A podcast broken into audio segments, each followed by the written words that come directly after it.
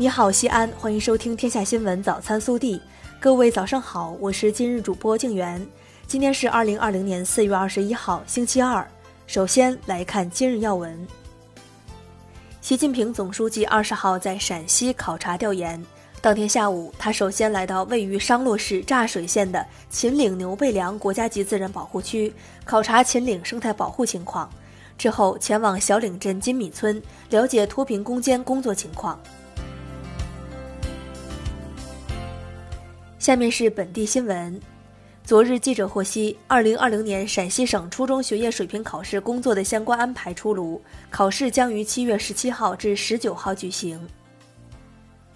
昨日，我市初高中非毕业年级正式开学，至此，初高中学生全部返校复课。学校通过错峰调整到校时间，七个通道供学生入校，餐桌设置隔板，学生错峰就餐，坚持对学生每日六次测量体温等措施，保障学生的校园生活秩序与安全。据记者了解，今年一季度，我省引进省际合作项目六千二百七十个。实际引进内资一千八百五十二点三亿元，其中西安市实际引进内资总额九百一十一点六亿元。虽然受新冠肺炎疫情影响，但我市招商引资工作的步伐并没有减缓。二季度，市投资合作局还将召开多场线上线下的多形式推介活动，加大与境外客商的沟通联系，围绕十项重点工作和重大产业项目等，引项目、引资金、引技术。努力为全市经济社会发展提供强劲动力。记者从全国最大的在线旅游平台携程集团了解到，中国首个预约旅游黄金周即将在今年五一假期实现。西安钟楼、秦始皇兵马俑博物馆、大唐芙蓉园三个景区上榜全国十大热门预约景区。四月二十号，西安城墙景区推出了十二款造型独特的文创冰淇淋。五月一号，这些冰淇淋就要在西安城墙景区首秀啦。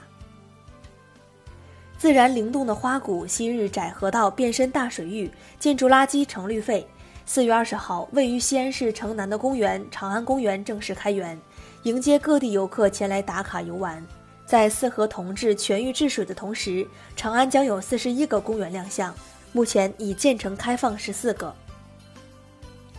位于高新区科技六路木塔寺公园北门附近的一座人行天桥造型奇特，南边是两层的圆环坡道，坡道中间是两棵松树，北边则是电梯直梯加楼梯。从空中看，就像是一个特殊符号。四月二十号，据现场工作人员介绍，该天桥正在收尾验收，是高新区第一座这样设计的人行天桥，预计将于五一前投入使用。记者四月二十号从国家统计局陕西调查总队获悉，经国家统计局核定，二零二零年一季度陕西居民人均可支配收入六千五百六十六元，同比名义增长百分之零点五。下面是国内新闻，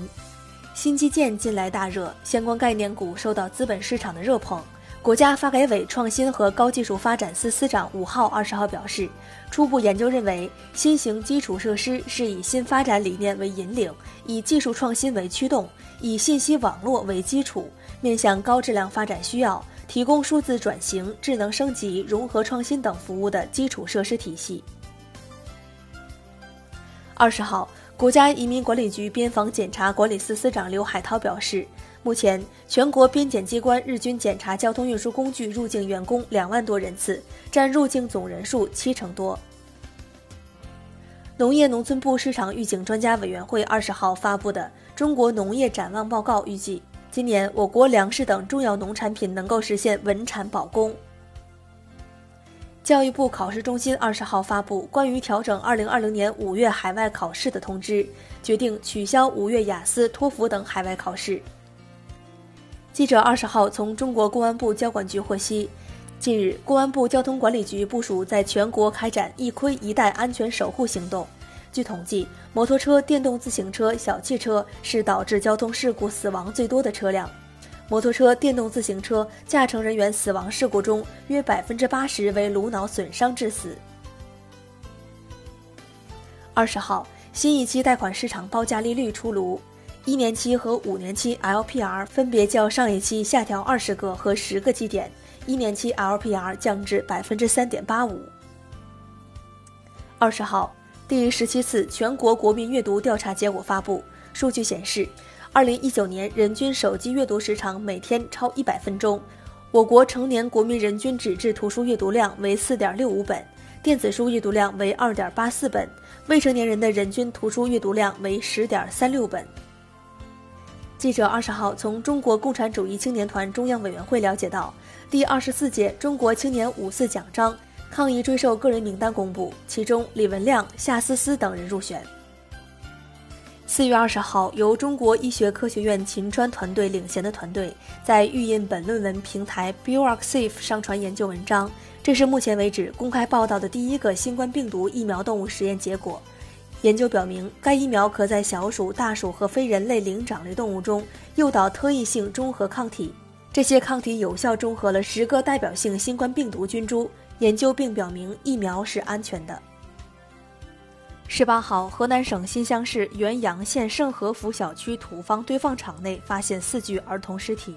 经初步调查，公安机关已对建筑工程负责人、挖掘车司机等涉嫌重大责任事故犯罪的八名嫌疑人刑事拘留。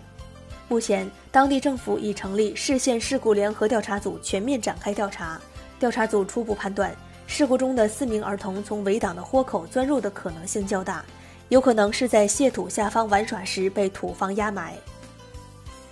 近日，因脑动脉瘤破裂，三十四岁的瑜伽教练陈亚亚被诊断为脑死亡。她的丈夫和家人商量后，忍痛决定捐献妻子的器官，让七位患者重获新生。陈亚亚的丈夫说：“希望妻子的生命能以另一种形式继续看世界，就像她还活在这世上。”以上就是今天早新闻的全部内容。更多精彩内容，请持续锁定我们的官方微信。明天不见不散。